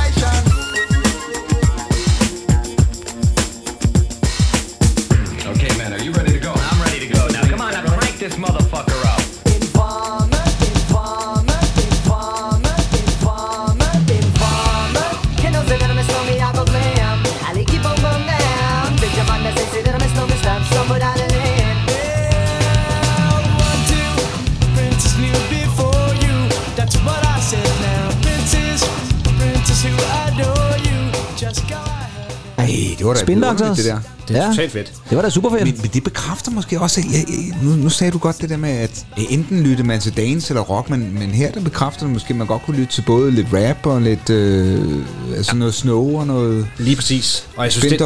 og det med de sampler fra de forskellige numre og kører dem ind over, øh, så man hører lidt af det ene og hører Ja. ja. lidt af det andet. Ja. Ja. Og så kommer, øh, lidt senere kommer samplen igen, og så leger man med den på en ny måde. Mm. Altså, det, det er helt genialt, og jeg synes, nu er det Deep 23 fra 1993, så vi er tilbage i, i starten af 90'erne. Ja, ja, ja. Øhm, og det, det er super fedt, altså det, det er virkelig super fedt. Og lang tid før jeg overhovedet hørte om deep dance. Ja. Det hører jeg først om midt i 90'erne, Ja. ja. 5-96. Ja, lige præcis. Men det er fedt. Det er totalt fedt. Jo, og så nævnte du jo også tidligere i udsendelsen, at det der med, at hvis man så vender tilbage til noget, man hører måske Stakkerbo, vores kære helte, svenske ja. helte, der må vi snakke meget om her på det seneste, vil jeg sige. Og det er også lidt inspireret af den snak der. det var godt. At det Ja. skulle lige skulle være den del her. Ja, ja. ja men, men, men der kan man jo sige, hvis man så ikke kendte det nummer, jamen, så kunne man jo så faktisk gå ind og finde ud af, hvem er det her? Ej, det vil jeg gerne høre hele nummeret af et eller andet sted. Så det er jo også i virkeligheden en god reklame, tænker jeg, for kunstnerne. Og det er sådan, ja. jeg har opdaget virkelig meget musik Ja. ja. gennem tiderne. Altså jeg tænkte, hvad, hvad fanden, det lyder sgu da godt det. Ja. her. Øh, Og hvad er det? Og så ind og det var før Google, ikke? Jo, jo, Men, i den grad, ja. pladebutikken og stå og, ja. og nynne og kigge igennem. Der må være noget, hvor det her omklæde, det står på coveret. Altså, Ja, lige præcis. Sangen må hedde det samme, ikke? Ja. Jo, og man kan sige, det er jo altså også det, der sker, er jo, at der kommer de her deep dance, som jo selvfølgelig er den måske lidt mere underground, ulovlige del af det, men der sker jo altså også noget, fordi nogle megamix bliver altså også udsendt officielt. Og nu fandt jeg bare her i vores lille kasse, som jeg altid har stående ude i arkivet derude, der fandt jeg den her, som er en gammel mix CD, og du sagde også, Nick, da du så den, den kunne du også godt huske. Ja. Og det er også fra, jeg vil skyde på, og der står faktisk, står der årstallet, ja, måske nej, 94. Nej, det, det må være 94. Jeg tror, det er 94, det er. Ja, for det er Roxette også på, ja. Og det er altså en, hvor at der er øh, seks tracks, blandt andet et Roxette-interview egentlig, som jeg er sikker på, at du gerne vil genhøre igen. Og så er der faktisk Stakkerbo på med Living It Up, som vi faktisk øh, spillede her for ikke så lang tid siden. Men så er der også tre megamix på. Der er et Culture Beat megamix, der er et Urban Cookie Collective megamix, og der er et The Total Dance megamix, som er True Unlimited og 24-7 af CB Milton. Og øh, det er jo altså officielt og officielt, men det er jo udsendt på noget, man kunne købe, altså nemlig med mixbladet. Ja, ja. Tænker du ikke også, at det er en måde ligesom øh, for pladselskaberne så at have promoveret igennem sådan nogle musikmagasiner, og så sagt, "Men så har vi lidt af det bedste her? Helt sikkert. Jeg tænker også, det er, det er fra den der store tid med, Ja. med street Ja. dance der, hvor at der var hele det miljø dernede. Og det ligner det også øh, øh, Ronnie NME, er det ikke? Øh, Jo, det- Cargo, det er det nemlig, ja. Præcis, kendte killer og langhårn og sådan noget. Præcis. Totalt fedt. Ja, det er helt, helt sikkert, ja. ja. Og det er jo også en af de store spillere på mega mix markedet om man så må ja, sige. Ikke? Ja. Og øh, det er jo igen bare for at sige, at der er altså nogle af de her, i det her tilfælde er det så et blad, mm. men der er altså nogen, der begynder ligesom at sige, okay, jamen, øh, vi, skal, vi skal have altså nogle af de her megamix ud. Og nu havde vi altså så fat i øh, et megamix af Deep Dance fra 23, og vi skal have fat i et mere, Nick, fordi vi skal have fat i Deep Dance 35.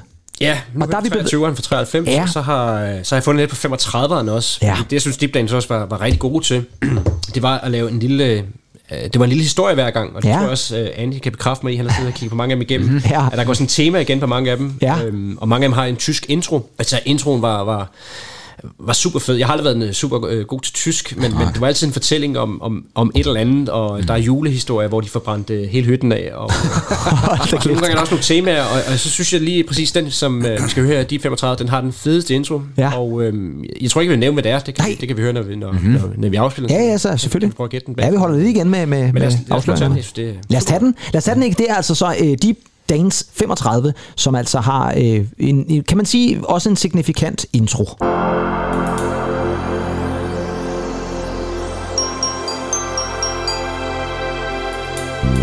嗯。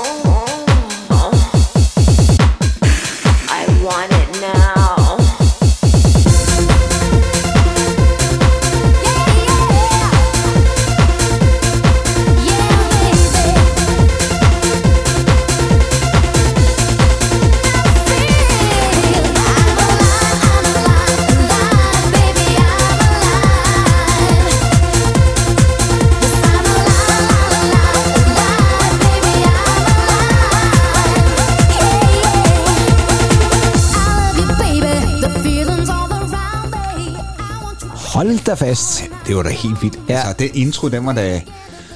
Mega spændende. Jeg kom nærmest til at tænke på vores øh, venner, vi også har name-droppet fra, fra strået. Både ham med klokkespillet og... det være ham, der har spillet på det nummer der. Der. Ja, ja, det var måske en collaboration mellem de to. Og så var det sådan et, det var sådan, det udviklede sig til at være sådan et, lidt, en, lidt en fræk vingummibamse, vi havde fat i der. I want it. ja. Ja. Så det er jo nærmest øh, noget, man faktisk godt kunne bruge i øh, musikundervisningen. C, A-mål, F, G, og så lægge Ja. det der klokkespil ind. Ja. Jamen det skal du da overveje et eller andet Ja. sted. Eller bruge det i tysk undervisning. og, og, og, og Nick, du har jo faktisk, altså vi har jo faktisk det oprindelige cover her, kan vi, altså du har den faktisk med jo et eller andet sted. Det er jo helt fantastisk. Og det er altså en øh, gul vingummibamse, som står og leger DJ på coveret. Ja, det er jo, det er jo Haribo, hvad kan man sige, bjørnen, den som der er kendt for logoet på Yes. Haribo-mixet. Og, Ja. og selve coveret, vi sidder med her, er jo, er, ligner en, hvis du gik ned i og, og købte en slikpose Ja, det gør det. i, i, hvad hedder den, i Fører, ikke? Ja, det gør den. Ja, i favør, ja, ja, godt, sådan. Sådan. Vi skal have referencerne i, i orden, Så, øh, Sådan ja. skal det være. Og, og det hele ligner en vingummipose. Ja, det gør det altså. Så, så er det bare så genialt, synes jeg, med den intro her. Øh, mange introer, der, der snakker de meget tysk i. Ja. Her der er det bare den tyske melodi. Haribo Ja. er jo tysk. Ja, det er det. Øhm, og, ikke, Ja, det og ikke fra Lo- Lolland, som jeg troede i mange år. Fra Lolland. Hans Riegel. Hans Riegel, Bonn, ja lige præcis, det var nemlig det. Øhm, og så samler de, og det synes jeg er så fedt, Ja. øh, hvis de, når de sådan går helt amok med, med samples, og Ja. så kører de så ind i danske Cotton Move her. Ja, ja, ja, Life. ja så, er vi, så er vi egne rækker, om man så må sige. Jo, og så vil jeg også sige, at det er jo også et eller andet med, at man ligesom sætter scenen. Altså, der er et eller andet fedt med, at når man sådan skal ud på den her rejse, som er mega mixet, ikke? og nu skal vi have det bedste af det, der er hot lige nu et eller andet sted. Altså, så får man ligesom kickstartet på en fed måde med en kulturel reference til Haribo. Jeg ja. Der er sgu noget sejt i det et eller andet sted. Ja. Og man kan sige, hvor længe, og så kørte den så i, hvad, 80 minutter eller sådan noget? Ja, men nu den her er delt op i øh, fire parter, så vidt jeg husker. Ja, okay. prøve at se her. Der er simpelthen øh, deep, simpelthen deep mixet, det som der i det her tilfælde hedder Deep 35, Ja. er typisk 20-25 minutter. Ja. Og så på den her, der er så også Deep Hauschen på, som er øhm, mere poppet. Ja, M-People, Alex Party og sådan nogle ting. gode navne. Øhm, og så er der en Italo Mix 2 på også. Uh, det lyder En også godt. Ja, ja, sådan. Og kører med, med fuld skrue. Ja. Det er mega fedt mix, det Men det er det der. Og, og man, vi kan lige... Og så er der klassisk 90'er rap. Du, du, Daka, daka, down, down. Kører den ind i Sin med Sebastian. Uh. Ja, det er Shut Up. Ej, oh, yeah, den skal vi næsten lige have med os. I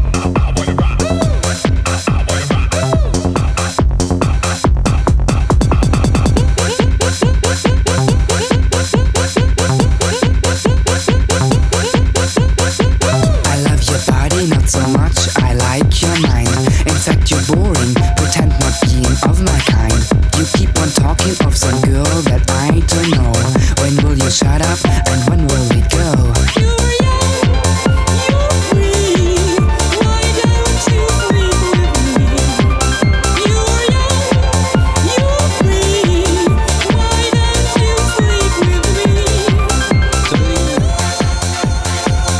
Shut Up and Sleep With Me. Kan du huske det nummer egentlig? Trods om jeg kan. Det er et nummer. kan Weekendavisens litteraturanmelder vist også. Hvorfor det? Det var, øh, det, Det var hans yndlingsnummer i det, det, eller hvad? stor, lyrisk kunst jo. Ja. Ah, måske ikke, men... men, men, men Jamen, det er da genialt, det er. Jeg, jeg tænker også, det var det ikke med på en Absolute Music? Ja, okay. Altså, i virkeligheden så burde øh, den her special, vi laver her, jo være meget længere, ikke? Fordi at man får lyst til at lytte til mere. Ja, jeg har også mange flere forslag. Ja, ja, det kunne jeg forestille mig, ja. Men det er jo et eller andet med, tænker jeg, at nu er vi jo, kan man sige, godt op i 90'erne, og, og så fortsætter de her Deep Dance jo. Bliver de stadigvæk lavet, ved du det? Altså, er der stadigvæk nogen, der producerer dem? Ja, de, de, Ja, nu skruer vi ned, fordi ellers så bliver vi ved med at spille mere og mere. Ja. Den originale øh, øh, DJ, han lavede dem frem til Deep 66, hvor Ja. han meget bekendt blev, øh, blev knaldet af det tyske politi. ja, okay, så var det ligesom slut med det. Derfra, der var det, øh, der var det alle mulige forskellige, der mixede dem. Ja. Blandt andet nogen fra Danmark. Ja. Øh, En, en ven, jeg har fået i miljøet også, som har, har lavet et par, numre af dem. Ja. Øh, Anders kan vi hedder han. Lad os da bare kalde ham Anders det. AVP. Ja, ja. Der er ikke nogen hemmelighed i det. Nej. Øhm, Vi tænker ikke, at politiet kommer på nakken af ham. Nej, det er så lang tid siden. Ja, det er det. Men han var faktisk lidt paranoid i den periode der. Ja, det kan jeg da godt forstå. Sort, kuffer, eller sort Ja. skraldsæk på, på, på loftet der. Men hvad hedder det? og Jeg googlede lige her, inden jeg skulle hen lige, og jeg tror, de er oppe i omkring øh, 180 eller 200 Wow. med alle uofficielle. Og jeg tror, der er nogle... Altså, det er ligesom sådan en tilbage til fremtiden film, hvor der er gået nogen i den ene Ja, ja. retning, Ja, og nogen ja, ja. der selv laver deres egen. Og så, Ja. så det er ikke noget, der er officielt Nej. Øh, længere. Det er det ikke. Nej, men man kan sige, det er jo også bare et tegn på, at der stadigvæk er et publikum til det jo. Absolut. Ja. Absolut. Ja. Og der bliver også produceret masser af megamixes øh, stadigvæk. Det gør der helt sikkert, ja. Og det er jo måske også øh, så det, vi, vi et eller andet sted kan nærmest slutte programmet af med, fordi hvis man skal kigge på det i dag, så er internettet jo også været med til at gøre, at det her det er jo blevet spredt alle steder. Nu skal vi jo ikke nødvendigvis ud og købe de her CD'er. Nu kan vi jo rent faktisk, som du også sagde tidligere, gå på YouTube, og så kan vi finde megamix, der bliver lavet nærmest øh, og lagt op hver eneste dag. Flere hundrede, tror jeg, af forskellige, der sidder og leger hjemme-DJ's derhjemme og mixer ting sammen. Og noget af det er jo super fedt faktisk. Ja. Og noget af det er måske også mere tvivlsomt, men, men, men alle kan jo også lave deres egen mix efterhånden. Altså selv ja. eleverne kan jo lave det ind Ja. på Soundation. som det kan de har, faktisk. Øh, jeg sidder der nogle gange og arbejder med sådan nogle, Ja. hvor de skal smide nogle samples ind og lege med det, ikke? Ja. Men, men, men det er jo måske også, altså dengang, der, der skulle du arbejde mere for det, ikke på en eller anden Jo, måde? Altså det, det var jo ikke så nemt, altså man ved jo bare, hvis man Mm. har set, det er så over i rockgenren, hvis man har set dokumentaren om tilblivelsen af Metallicas Black Album. Ja, det var en lang sætning, du ude i det. ja. Hvor- Hvordan at øh, den her klipper, han Ja. virkelig har haft øh, store problemer, ikke? ja, helt sikkert, ja. Og der er ingen tvivl om, det blev nemt. Altså man kan jo gå ned mm. i, i Elgiganten og købe en computer til 2.500, så er du stort set ja. kørende jo. Øhm, og så jo mere man vil have, jo mere avanceret udstyr kan man købe, men, men du kan jo komme forholdsvis billigt i gang. Ja. Magien er måske forsvundet, eller hvad? øh, Det har i altså- hvert fald ikke den samme charme Nej. mere. Nej. Og, og det er også derfor, jeg føler ikke så meget med. Jeg hører ikke Nej. nye megamixes. Nej, nej, nej. Det kan godt være, at jeg falder over et nummer, der, er- der er mixet med nye megamix. Nej, det, det, hører, det hører jeg sjældent. Det er de gamle, jeg sætter på. Ja. Især hvis jeg er alene og skal køre bil eller noget, så er det Ja. perfekt at høre. Ja. Manden inde i baglokalet hos Holm Radio. Ja, ja. Lige præcis. Ja, præcis. Men Nick, jeg vil jo så også sige, at det, det har jo været fantastisk at have dig med i dag, fordi øh, igen, jeg vil jo ønske et eller andet sted, at vi havde meget mere tid til at spille hundredvis af samples og alt muligt andet. Men det kan jo være, at vi på et eller andet tidspunkt, vi, vi har jo også lavet vores remix specials, øh, mange flere af dem, end vi lige havde regnet med, fordi det er typisk noget, som folk øh, responderer rigtig godt på. Det kunne godt være, at vi skulle lave på et eller andet tidspunkt en øh, special, hvor vi jo faktisk måske dykker mere ned i Deep Dance perioden. Nu kan man sige, at det her var jo ligesom et historisk view over megamixet, og så kunne vi jo tage et, hvor vi virkelig nørder 90'erne eller et eller andet, og sådan ligesom prøve at snakke om, hvad det var, som gjorde, at så mange øh, virkelig tilbad øh, Eurodance og Megamix og sådan noget på den her, på den her tid. Men, øh, men hvis nu vi skal sådan ligesom slutte af med et eller andet sample, øh, så, så tænker jeg, at vi i hvert fald, at vi kan slutte med et eller andet. Har du så et, en, en ekstra lille godbid til, til lytterne, hvor vi sådan tænker, at det her, det kunne være så det, vi afslutter afsnittet med? Ja, altså øhm, det, det har jeg faktisk. Jeg har sådan de øh, tre, jeg sådan øh, væver lidt imellem. Ja. Mm-hmm. Jeg synes faktisk, at, øhm, at Deep Dance 50, som er jubilæums Deep Dancen, Uh, den er også flot. og den kan øh, Andy, Andy måske En beskrive. senere deep dance. Ja. Hvordan så vil du beskrive den der egentlig, du sidder med i hånden nu? Igen, altså, nu ser du rød overlig. Så Ja. bakståsen der. Jeg tror faktisk, det var altså, dig, der sagde det, men, det, øh, ja, ja, det kan ja. godt ligne sådan en, Ja. ja. øh, øh, sådan en, en rund metaldåse. Ja, ja, ja, ja. Men øhm, Den er det er jubilæumsmixet 50, Ja. på grund af det er Deep Dance 50, Ja. ja. det er jubilæumsmixet, og der synes jeg, der er noget helt vildt fedt på, øhm, som vi kan prøve at høre. Så lad os da slutte af med noget af det. Så slutter vi også jubilæumsmæssigt. Er det så noget, hvor man sådan går igennem hele perioden, eller er det så igen i- specifikt på et, den peri- altså et årstal? Eller?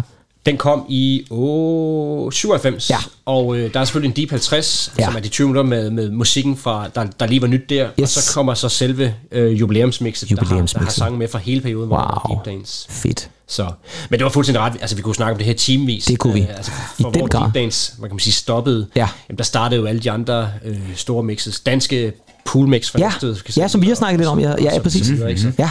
Øhm, så, så der, der er meget, vi kunne snakke om. Der Ja. kommer også et helt community i, i Danmark øh, med, med Megamix sites og sådan nogle ting. og. Ja, lige så præcis. der er absolut med guf nok til flere episoder. Helt sikkert, og jeg vil også sige det sådan, at dem af jer, som øh, lytter til vores program, og som også er til at tjekke vores Facebook ud, der er faktisk øh, nogle, en af vores øh, lyttere har for nylig lige uploadet et mix, sådan et, et, et, det et, et fedt, ja. festmix der, ja. som også var sådan et megamix, ja. sta- skabe noget stemning. Ikke? Så det, der er noget, der tyder på, at folk stadigvæk synes, det er fedt også at siden lørdag aften, eller ja. Ja. tage en biltur og så og smide mm. sådan noget her på et eller andet sted. Præcis. Ja.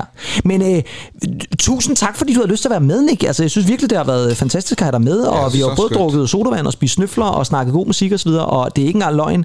Øh, nu, vi- det her bliver nok en lidt længere udsendelse, tænker jeg. Det gør heller ikke noget. Men øh, jeg tænker også et eller andet sted, at vi kunne have fortsat Ja, er jo timer endnu jo, et eller andet sted. Ej, jeg, jeg blev helt i uh, festhumør, da jeg hørte den her. Ja, det, ja, men Uh, det, The Magic Sound of Deep. ja, Eller, ja, det var 35'erne. ja, det var 35, ja. Jamen, det kan være, at vi skal fortsætte nede på den lokale klub egentlig. Jeg har den åben her på sådan en højhellig Giv, onsdag. uh, giv DJ'en den der, mens han er Giv på toilettet. DJ'en den der, mens han er på toilettet. Ja, ja, ja. vi ja. giv den om. Ja. Nå, Så ja. den på. Ja, det kunne man så i virkeligheden godt gøre. Ja. Men øh, om ikke andet i hvert fald, øh, Nick, så øh, øh, tak fordi du vil være med, og øh, du må have god tur tilbage til København. Jeg tror ikke, det sner lige nu i hvert fald, så, øh, så det skulle være sikkert. Ja, jeg er på cykel hjem. Jamen, så må du også have god tur hjem, egentlig. Men vi slutter altså med noget jubilæumsmix fra Deep Dance 50, tænker jeg. Og så øh, må I jo øh, have det godt derude, lytte til nogle gode megamix, og øh, så snakkes vi ved igen i næste uge, hvor det jo faktisk skal handle lidt om jul, egentlig. Det skal det i hvert fald. Yes. Vi havde faktisk oprindeligt tænkt os at lave en lille compilation-ting, men... Vi skal altså også lige kigge lidt på de julekalender, der Ja, det skal, det skal vi nemlig. For vi kommer til at kigge lidt på musik fra julekalender, for dem har der faktisk også været nogle gode nogle af. Ja, og især den for krummernes jul. ja, okay, fair nok. Den kan vi så tage næste gang, hvis det er. Men indtil da, så har I lyttet til noget med musikken, og jeg er Kim Pedersen. Og jeg hedder som altid Andy Tennant. Og i dag havde vi også selskab af dig, Nick Christensen. Ja, det kan være, det ikke er sidste gang. Det tænker jeg ikke, det er faktisk. Det var hyggeligt. Ja, hyggeligt, fedt. Tak Så fordi du vil være med, Nick. Og så øh, slutter vi altså i jubilæumshumør med Deep Dance 50. Til vi ses igen næste uge. Hej hej. Bye bye. You are about to embark on a musical journey, a journey made up of beats and bass lines. Prepare yourselves, for you are about to enter the deep dance. You want this.